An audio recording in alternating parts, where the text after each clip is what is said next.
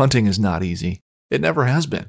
It takes dedication, motivation, a lot of patience, and quality gear. If you manage a food plot, put up stands, or need just one more game camera, we can help at MidwayUSA.com. We opened our doors in 1977 and continue to put customers first by offering super fast, same-day shipping. For just about everything for the outdoors, go to MidwayUSA.com. Green smoothies, dry granola bars? Breakfast shouldn't be this bland. Enjoy a real, flavorful breakfast again with Smithfield bacon, sausage, and anytime favorites ham. Smithfield Hometown Original Bacon is made by bacon lovers for bacon lovers.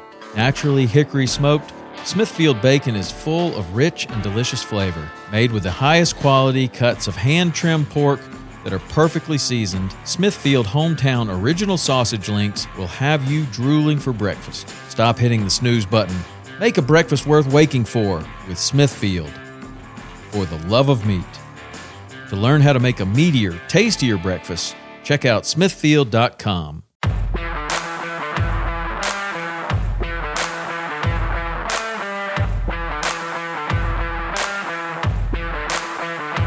Welcome to Western Contours Podcast, sharing experiences, providing insight, and looking for solutions to become better hunters.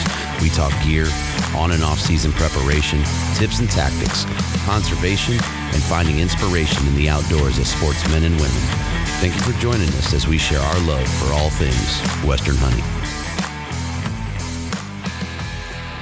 Hey guys, we caught up with Erik Myhre of Basin and Bend out of Colorado and discussed conservation and Basin and Bend's unique approach to commingling the retail marketplace and conservation. Enjoy the episode.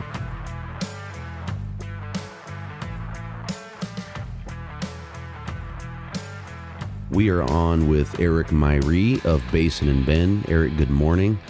Thank you for taking your time out of your day to sit down with us, man, and talk about Basin and Bend.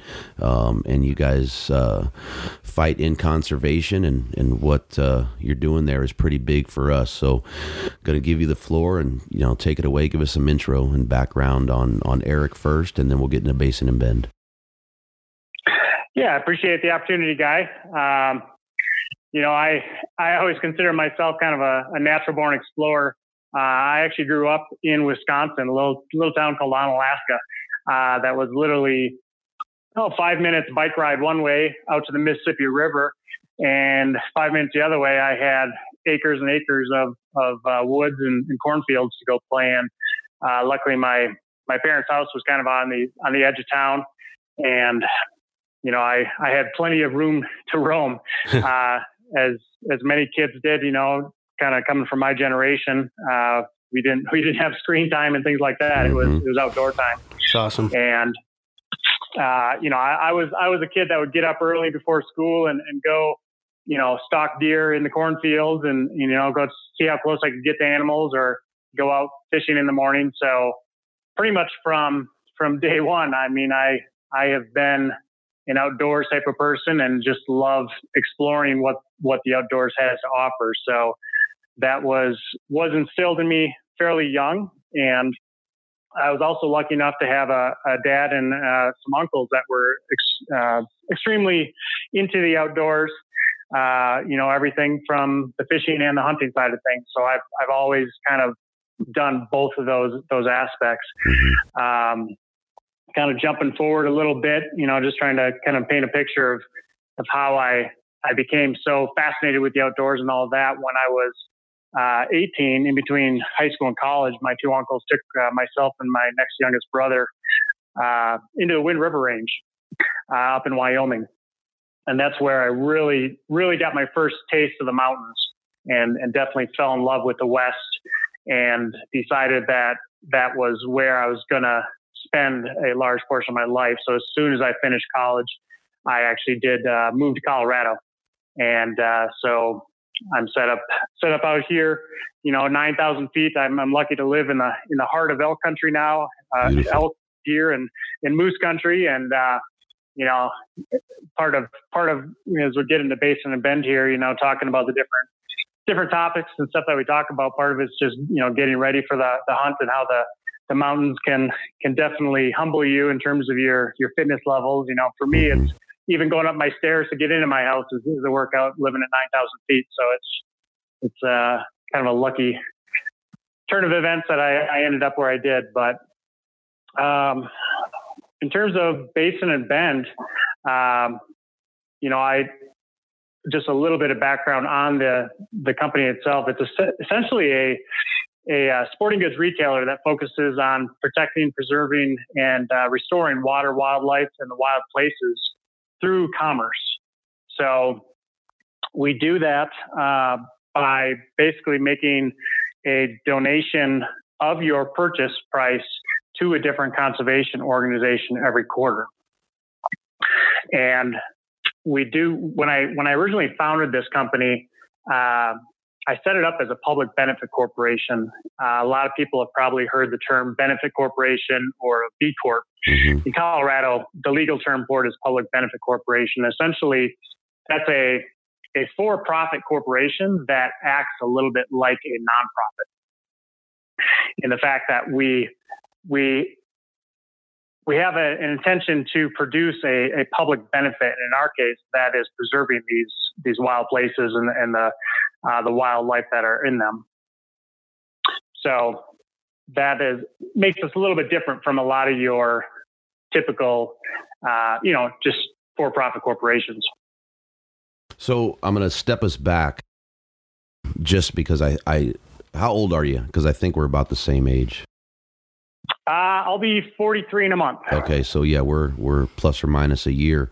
So you said you were lucky enough, or our generation or your generation was outdoors. We didn't have the screen time versus what we see now.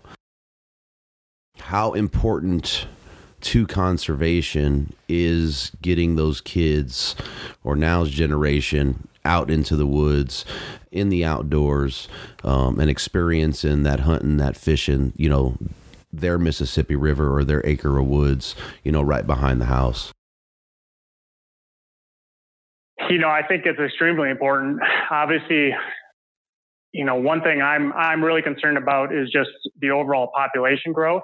And obviously people are growing up in more urban centers. Urban development is, just taken off exponentially. So a lot of these people don't have that opportunity to see the places like I did, right? So if I go back to my parents' house now, they still live in the same house.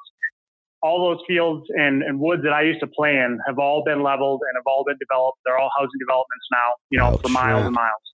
And, just that's progress, right? Or that's, just kind of what happens when you've got increasing populations. Mm-hmm. So kids aren't given that chance and that opportunity to see what the outdoors and what these places have to offer without them, really trying to seek it out themselves. They have to have some type of mentor or, a parent figure, whatever it is, kind of bring them into that these days, it seems like, for the most part, because they're just not as close to it. And what that means is we're losing some of our advocates for these places. We're, as the generations are getting older and, the baby boomers and things like that had these wild places and kind of grew up that way as well. As we're starting to lose some of them, we need to keep these numbers high for people that are advocating for the protection of these places. When people come out to Colorado, a lot of times they're coming to enjoy our wild places, whether it's, skiing, hunting, fishing, just backpacking, climbing 14ers, whatever you want to call it. They're coming here because they want to see these wild places. And I think a lot of people, even though they may come experience that once or twice in their life, they don't think about it often enough because they're not close enough to it. If they are living in an urban area, that they are keeping it on their mind to make sure that stays protected. It's just not front of mind. Right. Yeah. Right. So I think that's where getting that message out of what needs to be done, what is at threat, and what organizations are doing work to protect those areas is, kind of essentially part of our mission, right? That's what we're trying to achieve. So how do we, protecting those areas, how do we get that message spread as sportsmen and women? How do we assist in spreading that message, right? It's great that we're doing what we can to protect, but if we're protecting something that's not getting used, in my opinion, that just looks like an uphill battle at the end of the day. Well, I mean, I think it is getting used. If you look at, a good example is our Colorado 14ers. Mm-hmm. If you go on any weekend during, you know, May through October, late October, we've got people trying to climb those things, and it's literally just a standing room only, almost, on these trails. Wow. Of people constantly going up them, right? So they are getting used. And you know, if you look at, well, I think the latest estimates I saw for the population of the U.S. is like 330 million, something like that. You know, we're unless we're going to get to the point where we're building, you know, new islands out in the ocean, we're not gaining any land masses, right? So right, yeah. People, we're expanding the number of people, but not necessarily expanding the wild places that they can go play. Mm-hmm. So, We've got to do something to make sure that the land and the wild areas we do have continue to stay that way. Does that answer your question? Yes, it does. It does. And I think I was leaning more towards the next generation, right? If we're in those urban centers and they're not, you know, it's not at the forefront of the mind, like you said. You know, are those places getting used? So your generation, my generation, we look at the baby boomers or the Gen Xers, and then, you know, just behind us, are those kids going to be using those places? I guess that's where I was going, more so than, you know, if they're getting used right now. If it's not at the forefront and we're seeing, you know, a decline in numbers, and I'm not that sure. I should have looked before the episode with, you know, with fishing, but I know hunting numbers are declining as far as, you know, hunters, men and women. Those numbers have dropped considerably. Here in California, I want to say we went from like just over 2 million to 1.69 million in 2 years. So that's a huge hit. So if, you know, if it's not at the forefront, and those kids that are coming up with, you know, maybe that portion that dropped off, if the parents aren't doing it, the kids aren't doing it, how do we keep those public places or those public lands public? I guess that's where I was going. Yeah, I think, okay. And I think that's where, you know, just the nature of social media and things like that, showing what these places have to offer, even though you may not be, you may not live right next to a wilderness area or something like that. You have access these days to see what is going on out in those areas and what's available. And I think people are experiencing it almost more virtually, and learning a little bit about it that way.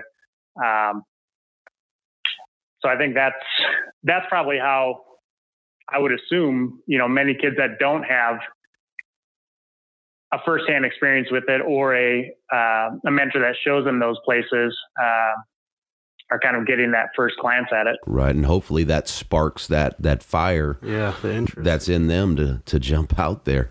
So sorry for that, man. I like tangents. So, and it would be, I would like to see the long-term, you know, number studies of hunters that are coming into this sport, because my perception is that there are more people that are kind of, you know, there's different terms for late onset hunters or whatever you want to call it, that didn't grow up with it, that are, you know, with the big explosion of things like Meat Eater and, you know, knowing where your food comes from and things like that. Right.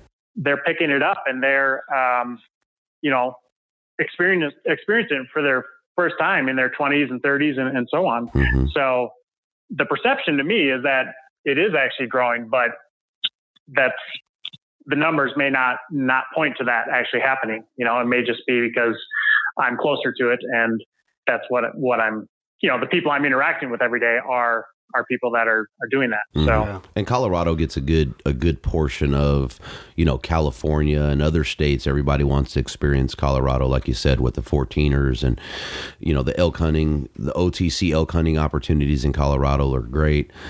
So I think you may see more of that. And I'm just basing that on numbers here in California.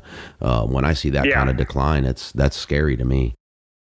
Absolutely. Yeah. Yeah. That, like you said, that's a large number, you know, and that not only is revenue that's being diverted away from conservation and supporting those state game and wildlife agencies. But then just having those advocates for those public lands. You know, there's this idea of the backpack tax that has been going on for years. You know, should we look at having excise taxes on more generic outdoor deer? It's always been fought, right?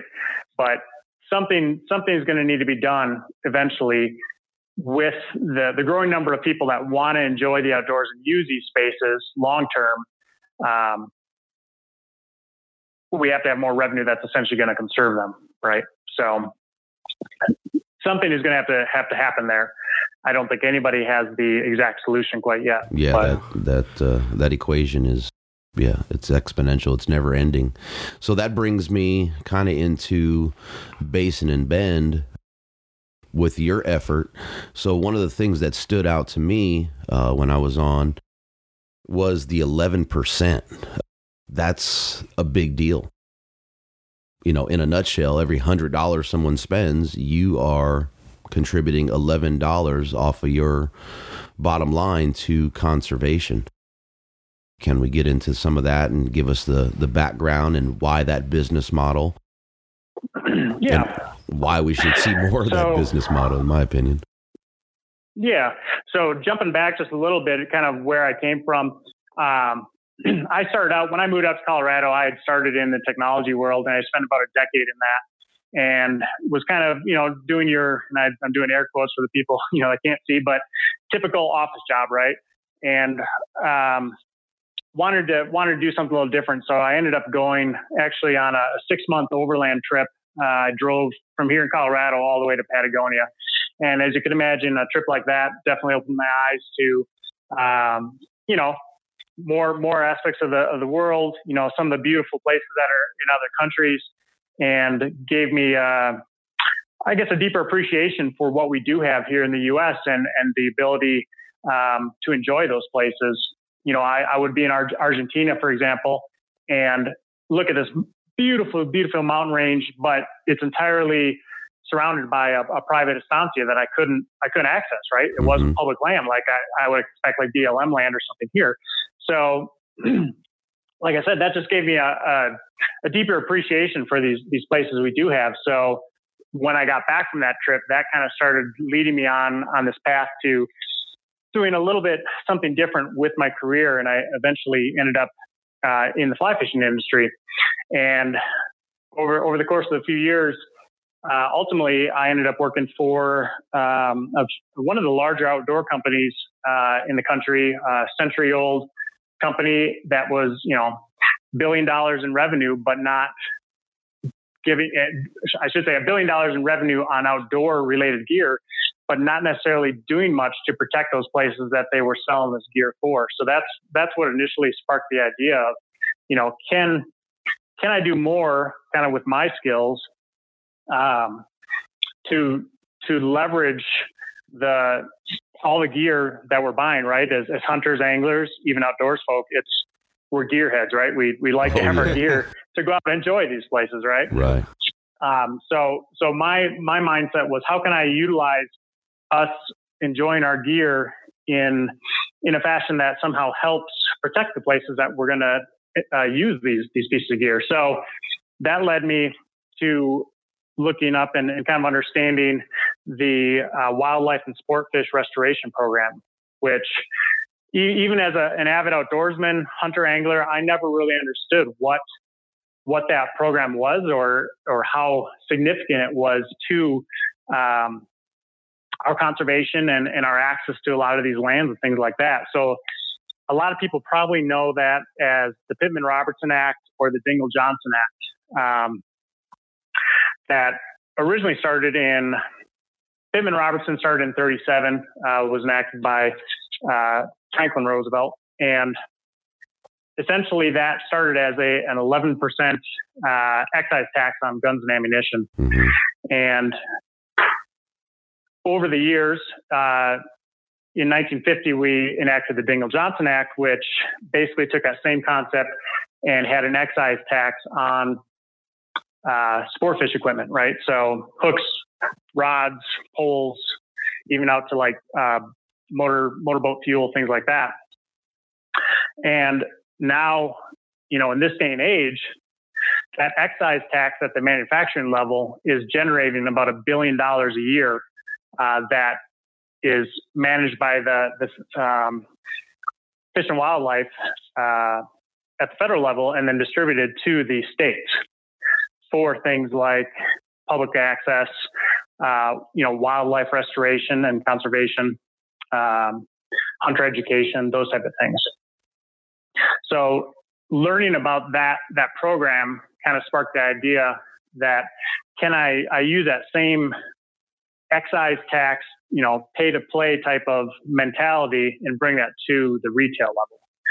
So that's typically, you know, I wanted the 11% was intended to be a shocking number, right? That's a very large number, especially at a retail level. Yes, it is. To basically donate to conservation. So that was definitely intentional.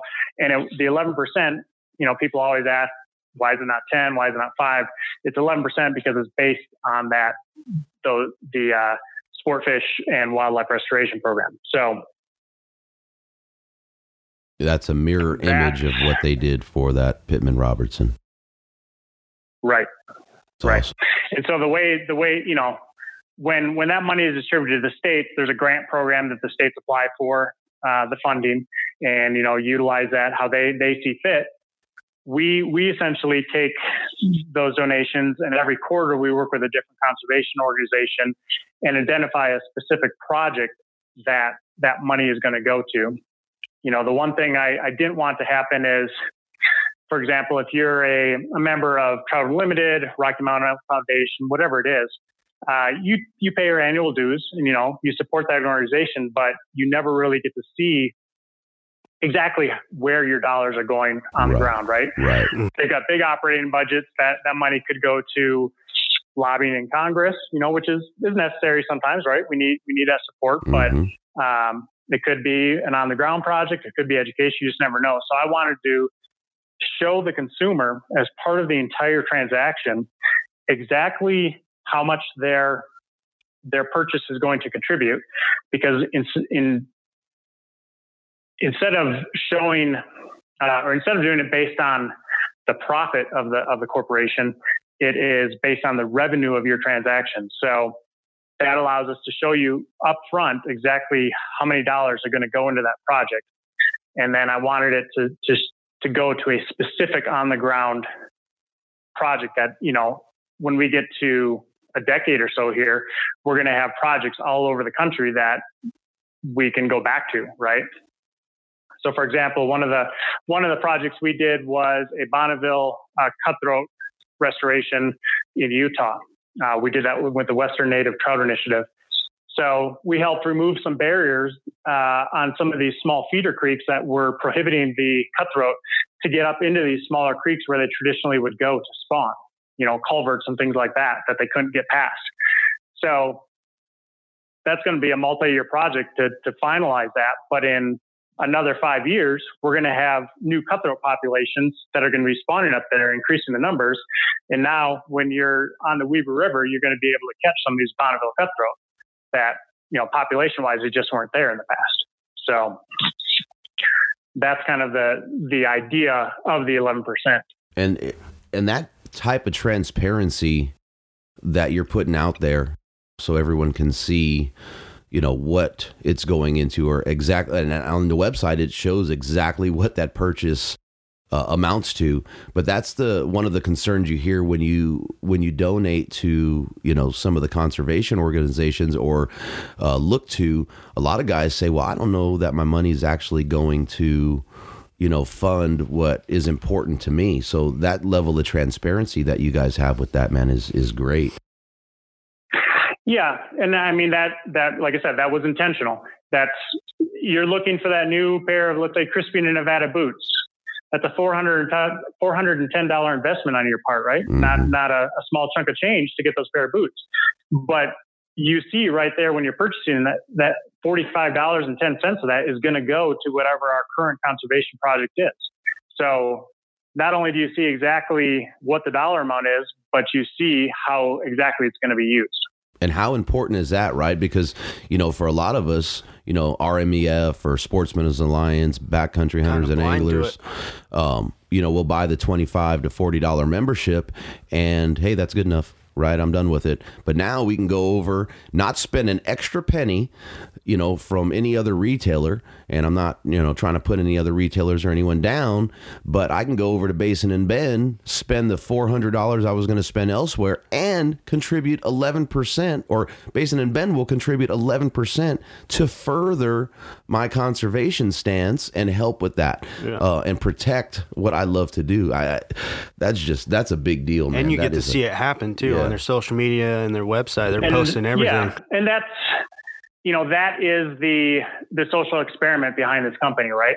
I'm fairly confident that I could run a retail operation given my background and skills. The question is, will people prefer a brand that is going to further their conservation conservation of the places that they play, they cherish, you know, they make those memories with their families over another retailer? So that's what we're testing, right? Right. And we're hoping, and so far it's shown that yes, people are willing to make that choice. That, like you said, they're not paying any more for that item. You know, you can get these items anywhere, Amazon, whatever, right?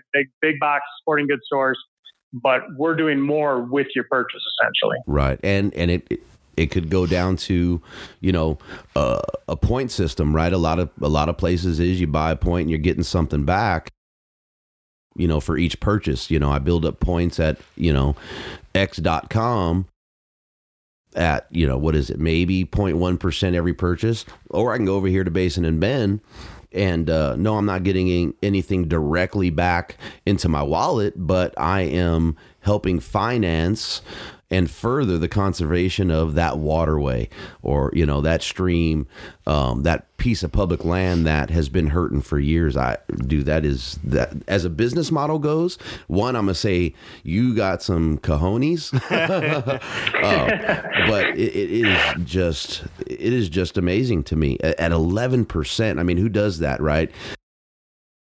And that's off of, you know, your profit, right? You're not seeing that. Typically you would if you didn't take that stance, or if you held that percentage lower. I can't applaud that enough, man. Yeah.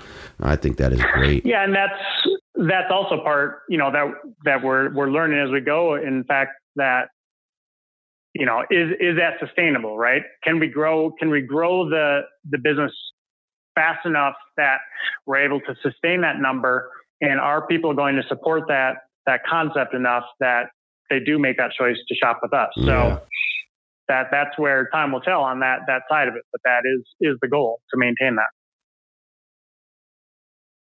Let's talk about the importance of active participation. So part of this to me is active participation.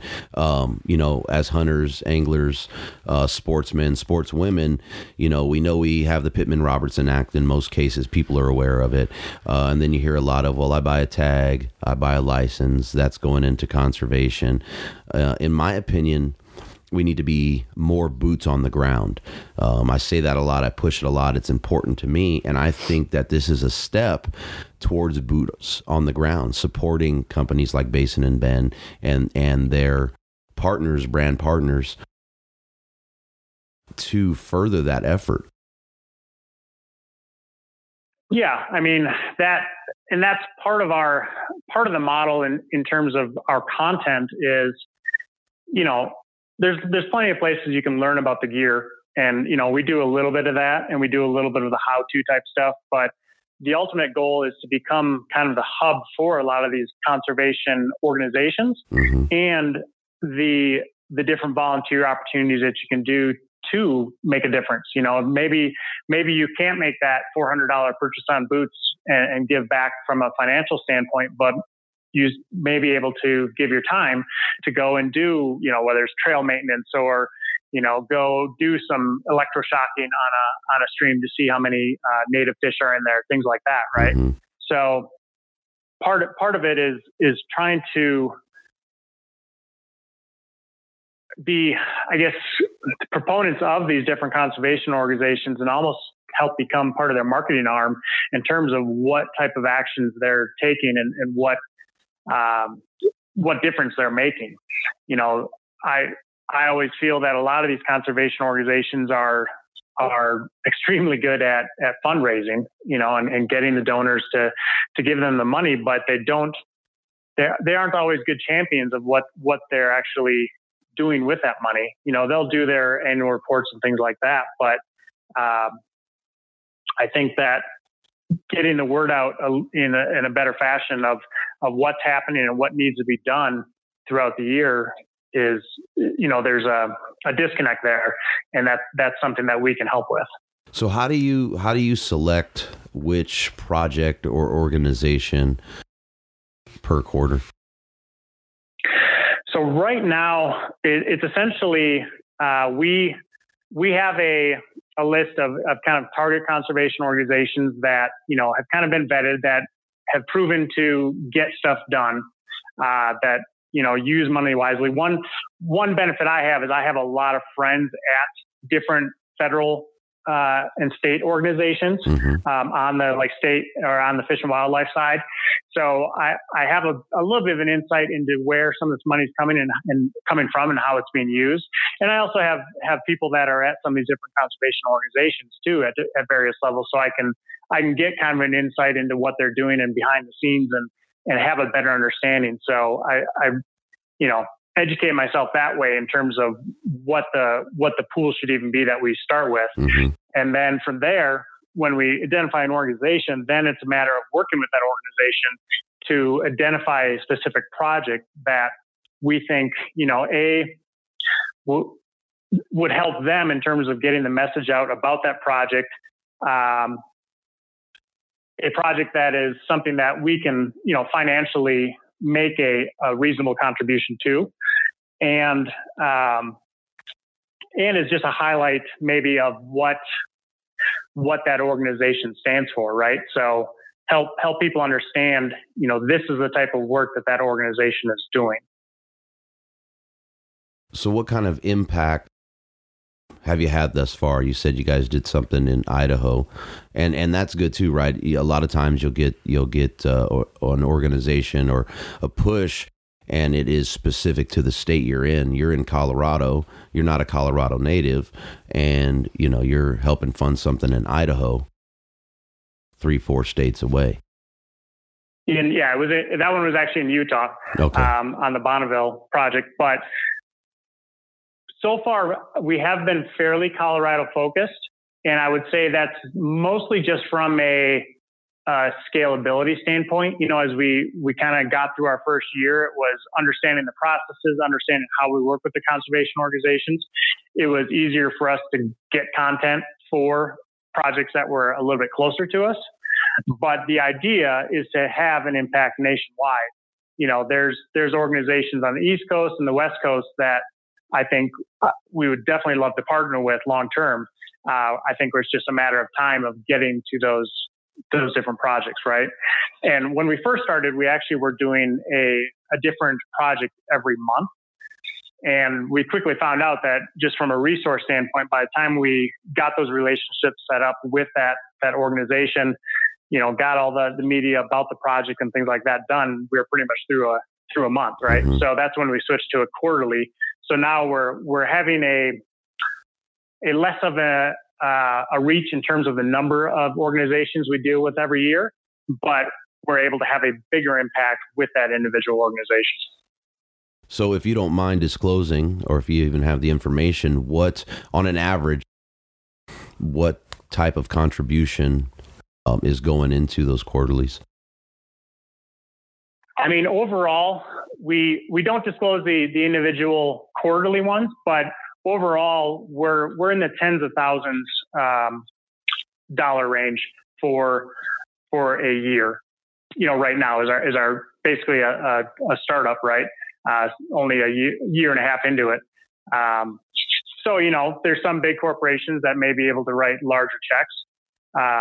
But as a percentage of kind of what we're doing, right, of our revenue, we're taking a lot more of it and putting it into the conservation aspects. So that's I'm doing some quick math here, man. I'm not a mathematician, so I always pull up my.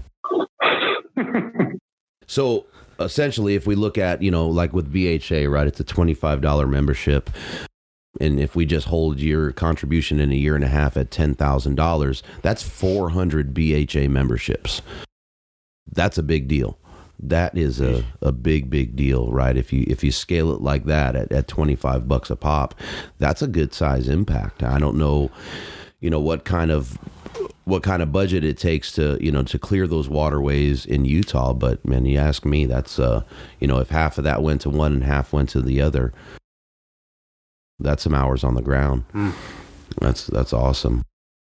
Yeah. And I mean, it's, everything helps, right? That's the idea, is that there is a lot of zeros behind a lot of those numbers coming from things like, you know, the Sport Fish and Wildlife Restoration Program. And, you know, we're not at that level where, you know, matching that, but it still is additional dollars that are going into those projects to, you know, even if it expands the ability for a new project to be taken on that maybe didn't have any budget before, that's a win, right? Yeah. That's something else that conservation organization can do. So it all adds up.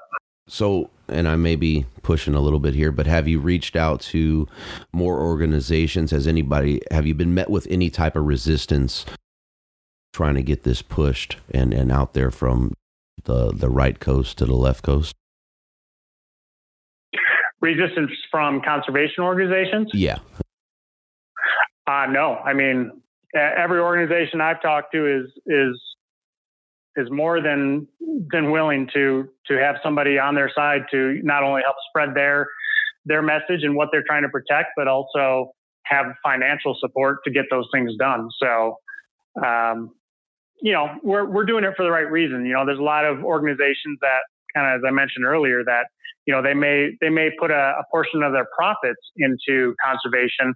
And, you know, I feel like as I was originally looking at this, I felt like conservation was becoming a trending topic and, you know, kind of the new buzzword to use for marketing. And that's also part of why we do 11%, is because that's a large enough dollar value that we're putting our money where our mouth is, right? Yeah, absolutely. Yeah. So we're serious about it. This is why I started the company and why we're doing what we do, is to use the gear that we are going to buy anyways and help protect the places where we're going to use it.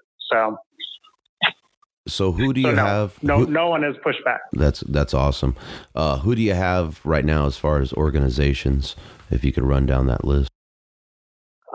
Yeah, so we've done projects with Western Rivers Conservancy, Theodore Roosevelt Conservation Partnership, American Rivers, Backcountry Hunters and Anglers, Trout Unlimited, Mule Deer Foundation, and this quarter we're with Western Native Trout Initiative again. Wow, that's awesome. That's in a year and a half. Yeah, sheesh. Right? That's big, man. Yeah. So what's the current project? So right now, as I mentioned, we're working with Western Native Trout Initiative. We are working on a project that is going to restore genetically pure Rio Grande cutthroat trout, which are some of the most endangered cutthroat that we have in the West. They are the southernmost reaching cutthroat trout species. So obviously being in a southern locale, their big challenge is cold water and continuous cold water.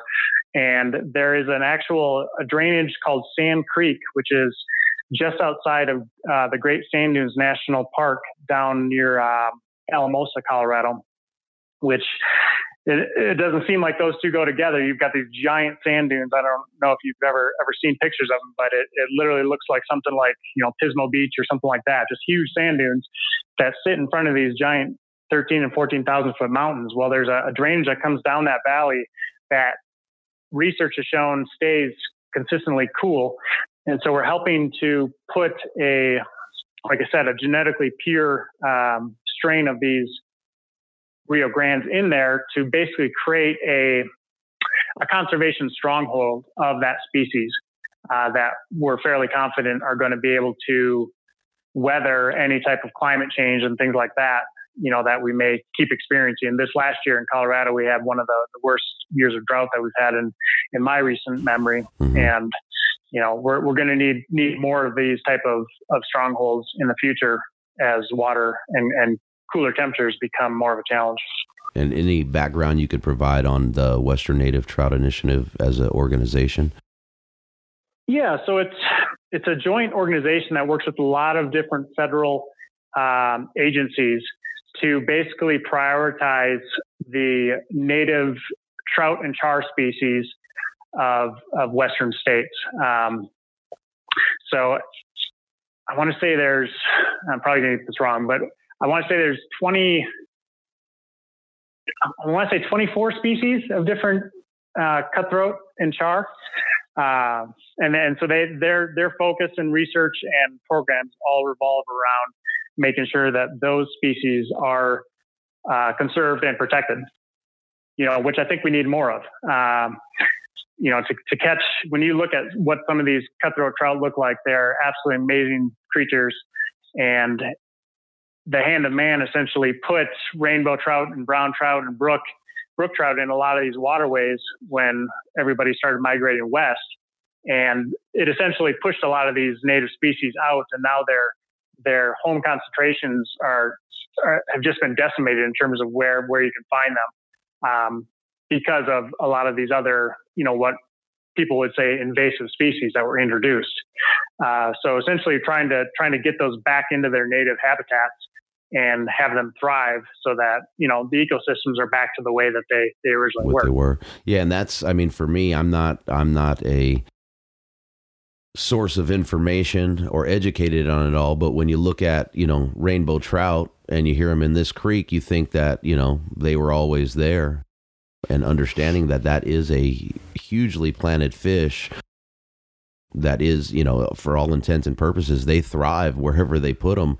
They do become invasive. Yep.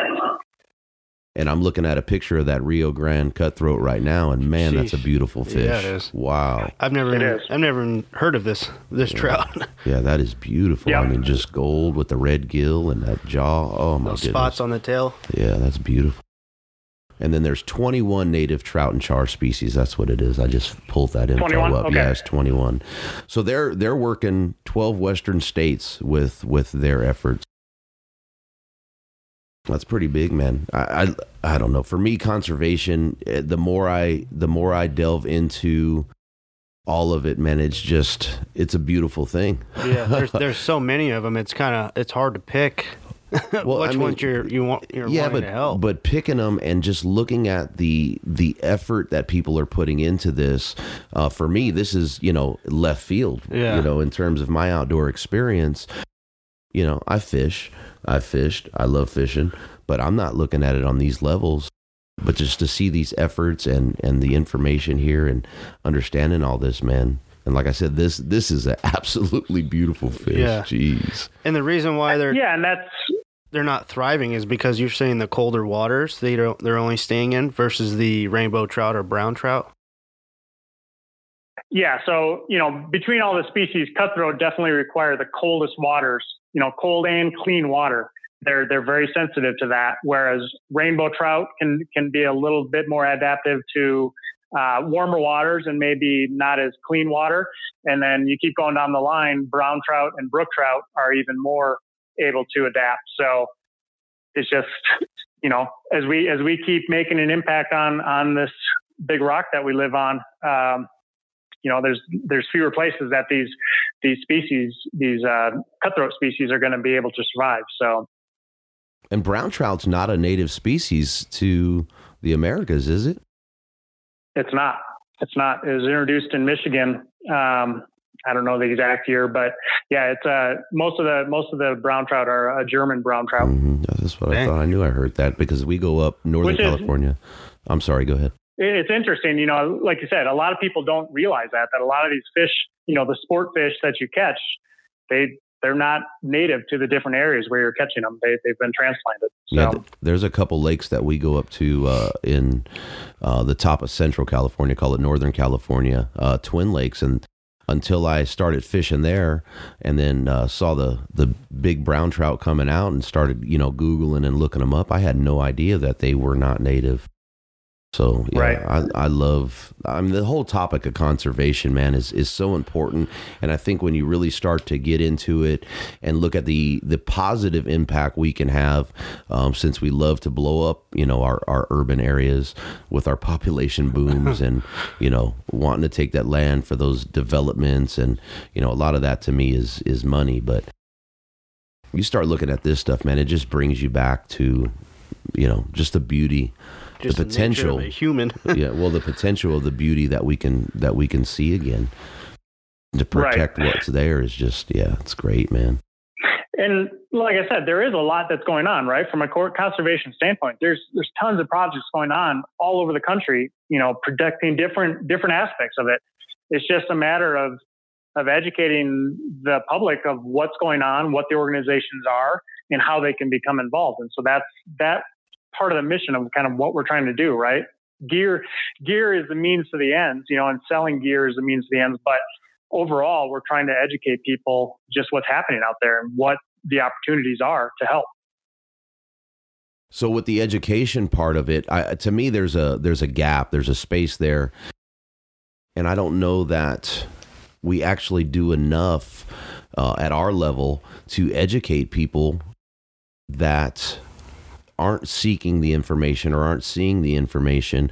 I just spoke with Russell Kuhlman of BHA, and one of the things that I brought up to him was that gap in time from, you know, that hunter safety course to actually realizing what conservation means. What type of steps do you think we should have in place or a push as the more experienced hunters and anglers? How should we be shedding light on that in a better way so we can get the message of conservation out there and helping to better fund or, you know, I hate saying preach, but preach the message of conservation to these folks that may not know? You know, I think that's where we use the platforms that we're building to highlight those things. You know, if you look at, for example, our Instagram page, it's not just hunting. It's not just fishing. There's pictures of just scenic vistas and things like that. You know, these are the places that I'm sharing that just show what these experiences are like and what you can do out in these wild places and the animals you can see and things like that. You know, so that's part of the goal of Basin and Bend is to create this general community of people that do love the outdoors, love hunting and fishing, and show them what this not only means to us and them, but how they can share that with other folks as well to bring more folks into it. Because ultimately, you know, as we talked about at the very beginning, we're going to need more advocates as we move forward to make sure that, you know, from a lawmaker standpoint, money is going into preserving these places and making sure that they're there for perpetuity. To me, that brought me to this statement or question or whatever it ends up being. When since social media is such an influence and such a focus, and you guys do a very, very, very good job of sharing the experience, like you said, right? It's not just, you know, that brook trout or cutthroat in the hand or in the net or on the end of the line. But you're showing the sunsets and the sunrise and the guy standing in the river, you know, whipping the fly rod. How important is it to show and share the full experience, even at the end of the day when you walk away? I mean, not every time you dip a dry fly in the waters there in Colorado are you walking away successful at the end of the day. I mean, I think that's definitely the trend we're seeing these days, right? You know, you look at some of the different media brands out there from the hunting and fishing side, that is becoming the way people are sharing this, because this is our lifestyle, right? This hunting and fishing is just what I do. Being outdoors is what I do. It's what I enjoy. It's, if I didn't have, you know, animals to see when I'm driving down the roads and things like that, life would just be boring to me. I mean, that's what gets me excited. And that is just part of life for me. So it is a part of everything I do. And so every moment of my life has something to do with the outdoors. And so we're sharing all of that. And I think getting other people to that level where they see that, oh, this is why this is so important to protect, is the ultimate goal of sharing all that information. Especially if they're not close to it. If they are in a rural area, maybe they're only able to take that 1 week a year to come out to Colorado and maybe go visit Rocky Mountain National Park or whatever. At least they can still see and experience those places through social media and have that appreciation for them, even if they may not be able to physically be there as often as I can. Mm-hmm. And I think with sharing that part of the experience, you know, the sunrise over the mountain and the river, that may touch somebody that is not an outdoorsman. You know, oh, look at that. That's beautiful. A lot of times that's what it amounts to for us, is when we go out there, it's less about whether we catch that fish or, you know, if you're hunting, laying down that animal or harvesting that animal. But I think the reach that we have with social media, if we share that experience, can be far greater than just our community. Yeah. Agreed. You know, you look at the success of, you know, magazines like Nat Geo or something like that, you know, that have been around for a long time. It's all based on wild places and wild animals and beautiful scenery and things like that. We're experiencing those same things. We're just out there in the thick of it more often, firsthand. You know, and so firsthand. So we're able to share that because we're experiencing it. And again, sharing that, maybe people don't realize in those urban centers that they can be out there firsthand as well. So absolutely. We talked conservation organizations and your selection. So with the brands that you guys have, are these brand partners that are supporting the 11%, or are they? How does that all work? Because I have no idea in the retail space how you even, you know, approach a brand or anything. So if you can give us some background on that. Yeah, so I mean that's part of our goal, is to work with brands that are supporting conservation themselves. You know, for example, probably our biggest one is the Rep Your Water and Rep Your Wild brand. They're an apparel company that donates at least 3% of every purchase made from them to different conservation organizations based on what the individual piece is. Mm-hmm. So not only are they giving 3% back on their end, and I think last year they donated over $50,000 to different conservation organizations. Then we're, you know, on our end, we're also doing 11%. So at the end of the day, that hat you bought or that t-shirt you bought, a pretty large chunk of that is going back to protecting what it's representing. 14%. So, that's big. Yeah. So, you know, as we choose some of these different partners, you know, people like Sitka, Crispi, Phelps Game Calls, Mountain Ops, Off-Grid Food Company, you know, just various companies that we know they support conservation on their end, and they understand the importance of these wild places. That's who we prioritize in terms of who we work with. And then, you know, obviously we're making sacrifices on our end to be able to give to conservation. So we are ultimately looking at partners that are willing to work with us to make sure we can make all the numbers work and get the job done at the end of the day. So So one of the things, and I'm going to just put it out there, because one of the things that I noticed when you and I had initially connected, I was impressed by the 11% and I started exploring, and I don't want anybody to get on and have the same response that I did and go, well, wait a minute, why is this, you know, less? So if you guys have some discounted items or sale items, the percentage is a little bit less. So I'd like to explain that if you go to the sale and clearance area, so I don't, you know, no one questions or thinks that there's something different there. Yeah. So one thing I definitely wanted to do was have the ability to say that every transaction you do with Basin and Bend is going to give back to conservation in some manner. So obviously when somebody's buying something at full retail, we have more room to give back to conservation. If we have a discounted item, obviously we're already discounting that price. So we're already taking a hit in terms of the amount of revenue coming to us. So then we drop that percentage that we give back to 2%. So, which is still, you know, a pretty big number when you compare that to a lot of other organizations and, you know, retailers and things like that, the type of activities they're doing. So it's kind of a tier system. If it's on sale, it goes down to 2%, but that's still 2% that's going back to conservation. Yeah. Right. It's still important. Right. I just wanted to make sure that we were clear on that, because I don't know if you remember, but that was one of the first things I asked. Well, I'm seeing this. And yeah, you're going to be my Sitka gear hub from here on out, because I'm a Sitka junkie, man, and I'm actually looking at that page right now. They got a lot of stuff. They have from jewelry to nutrition to gear.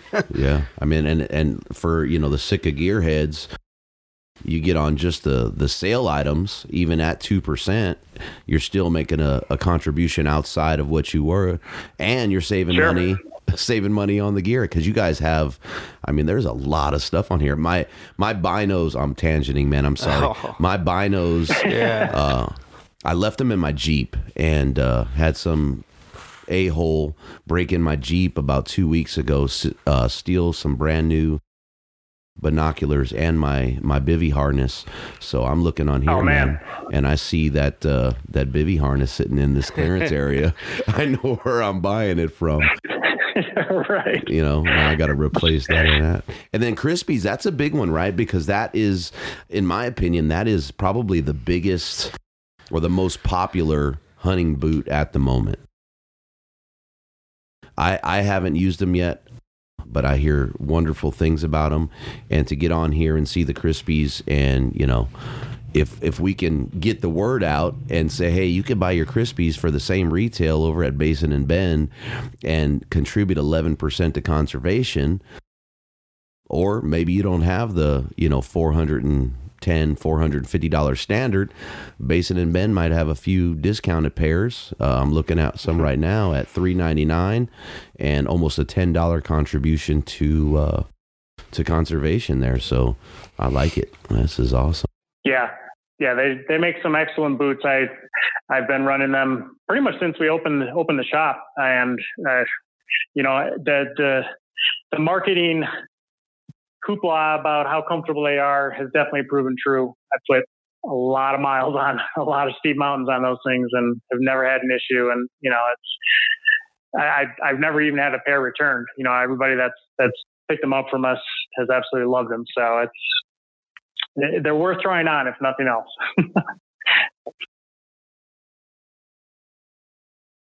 All right. Sorry for that. I was scrolling the page there. So projects, media, what to watch out for from Basin and Bend?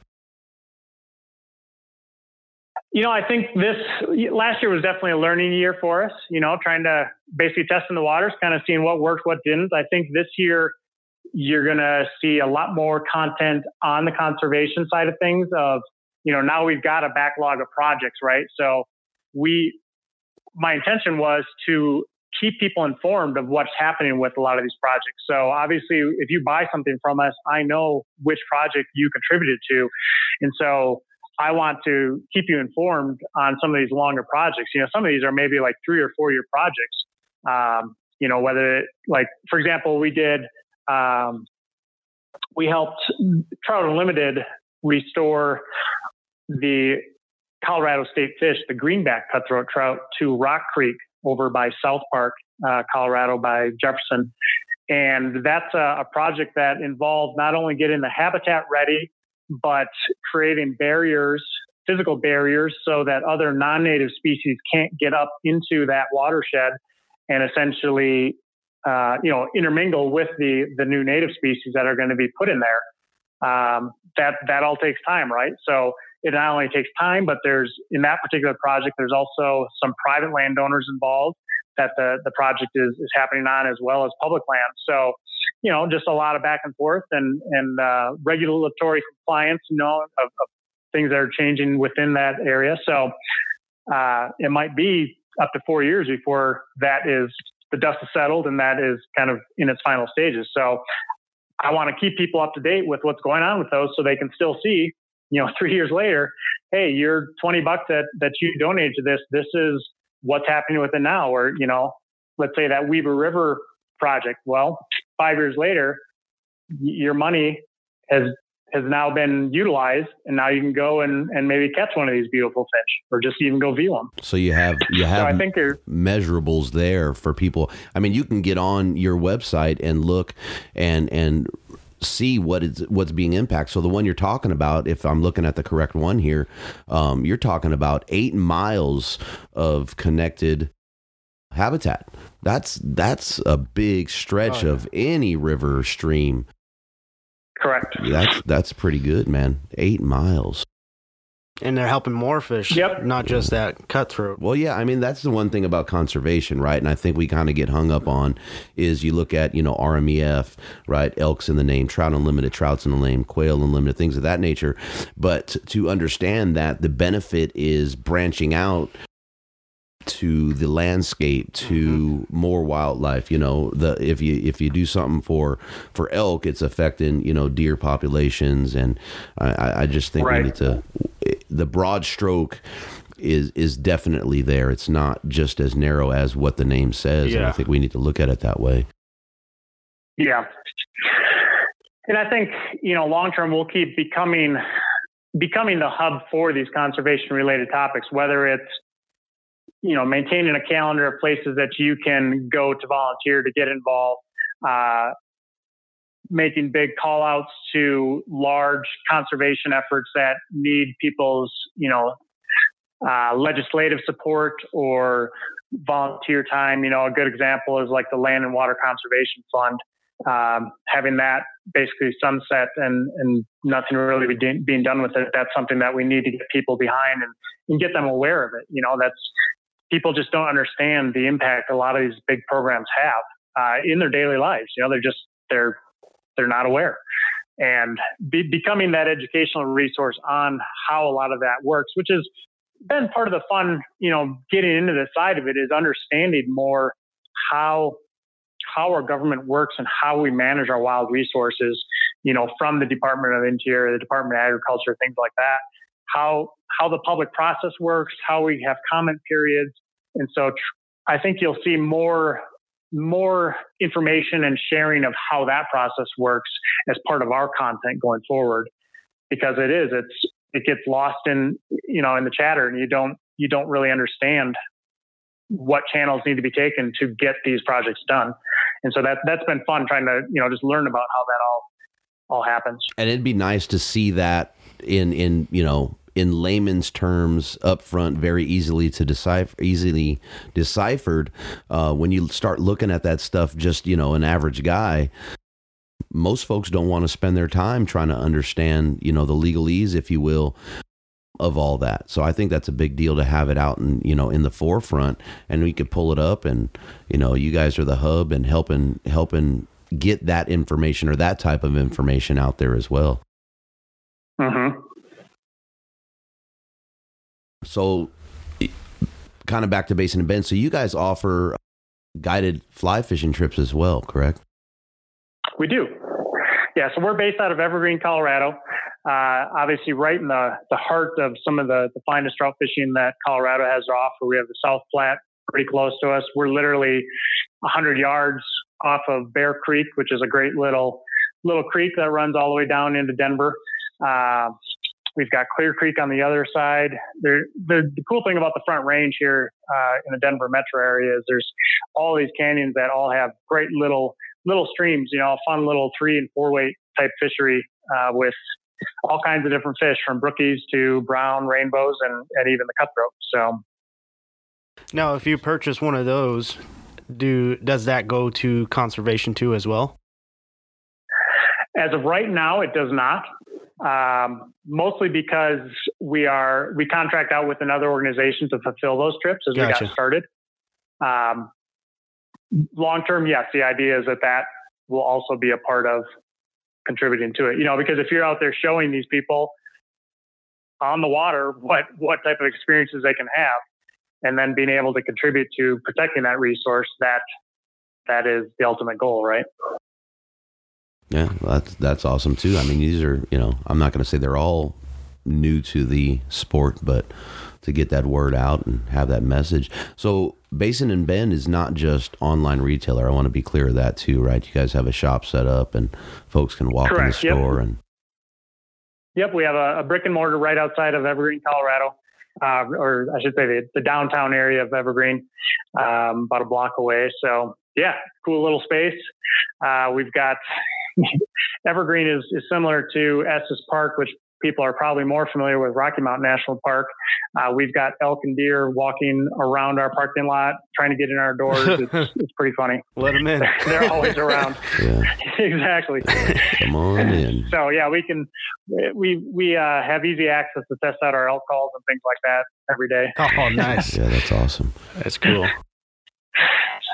So, give us a conservation quick, man, and the future of hunting and fishing from your chair there, the most important stance that we can take on conservation, and then how Basin and Bend is going to impact that and your stance as an individual. I think I'm optimistic that the work we're doing is making a difference. I think we definitely have an uphill battle until we understand the impacts of population growth and how we manage that as well. And I think the biggest thing that people can do to make a difference is educate themselves on what is going on and what can be done, and just how they can get involved and be a part of the solution. And the future of it, where do we see it? So you said you're optimistic. You talked about trying to get the message out there to share that experience. How do we help with the growth of our passion? I think that is the general idea behind Basin and Bend, right? That we are changing the way that people hopefully think about retail. And the ultimate goal is to take this, not only just hunting and fishing gear, but all outdoor gear, so that in the end, everything that we buy to utilize these outdoor spaces becomes a vehicle to create funds for the conserving the places that we're going out to enjoy. Mm-hmm. Nice. Okay, so anything we missed, Erik, that you want to touch on in conservation or with Basin and Bend?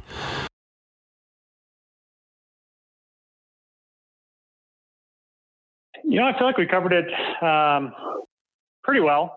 You know, I would encourage people to take a look at some of the organizations that we've worked with, maybe even some of the projects that we've done. Like I said, educating oneself on just even what's going on out there and what's possible to help with is a big step in the right direction. Yes, sir. So. And what's possible, and unless you're doing the research, I didn't have an idea, and I think I'm pretty well versed in efforts. And until you start looking, man, I mean, what's possible is, I hate using it because I use it so much. It's phenomenal, though. There's a lot of good work, and people are doing a lot of good things to help with these waterways and with our public lands. So where can folks get a hold of you if they so choose? Yeah, so we're fairly active on social media. They can find us on Instagram and Facebook at Basin and Bend, all written out. Basin as in the basin of a mountain and bend of a river. And our website is same thing, just basinandbend.com. Awesome, man. Well, we appreciate your time. Thank you for, everybody's schedule's busy and you're, a retailer. So I'm sure you're never ending work there. So we appreciate it. Yeah, I appreciate it. I think you're doing a great job Instagram wise too, as well. I feel like the message you send and the DM is awesome. Kind of explains what you guys are doing and a beautiful photo of what you guys are doing too, as well. I think that's pretty cool. Yeah, I appreciate that. And I definitely appreciate the opportunity to kind of share what we're doing. That's one of the cool things about being in this industry. And I guess having this type of role is every one of our customers that we work with is somebody that we get along with, right? They're hunters, they're anglers, they're outdoorsmen and women that those are my people, and they're the type of people that want to see these places continue to exist and continue to make memories out in them. So, I enjoy every day of it. Yeah, it's a great community, man. Some really good folks. Great community. Again, Erik, thank you very much, man. We will let you get back to your day. I appreciate it. Thanks, guys. Cheers. Please go support Basin and Bend on Instagram at Basin and Bend. Check out their website at www.basinandbend.com. Your next gear purchase can help support conservation.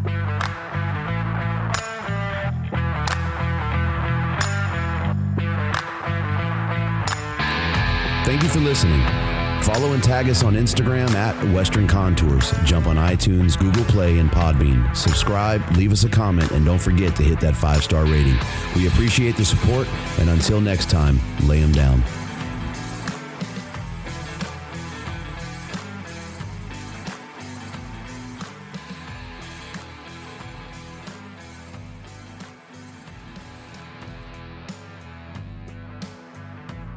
Hi, this is Weston Jenkins with Disabled Outdoorsmen, the founder of an organization where we choose and let individuals come in the outdoors.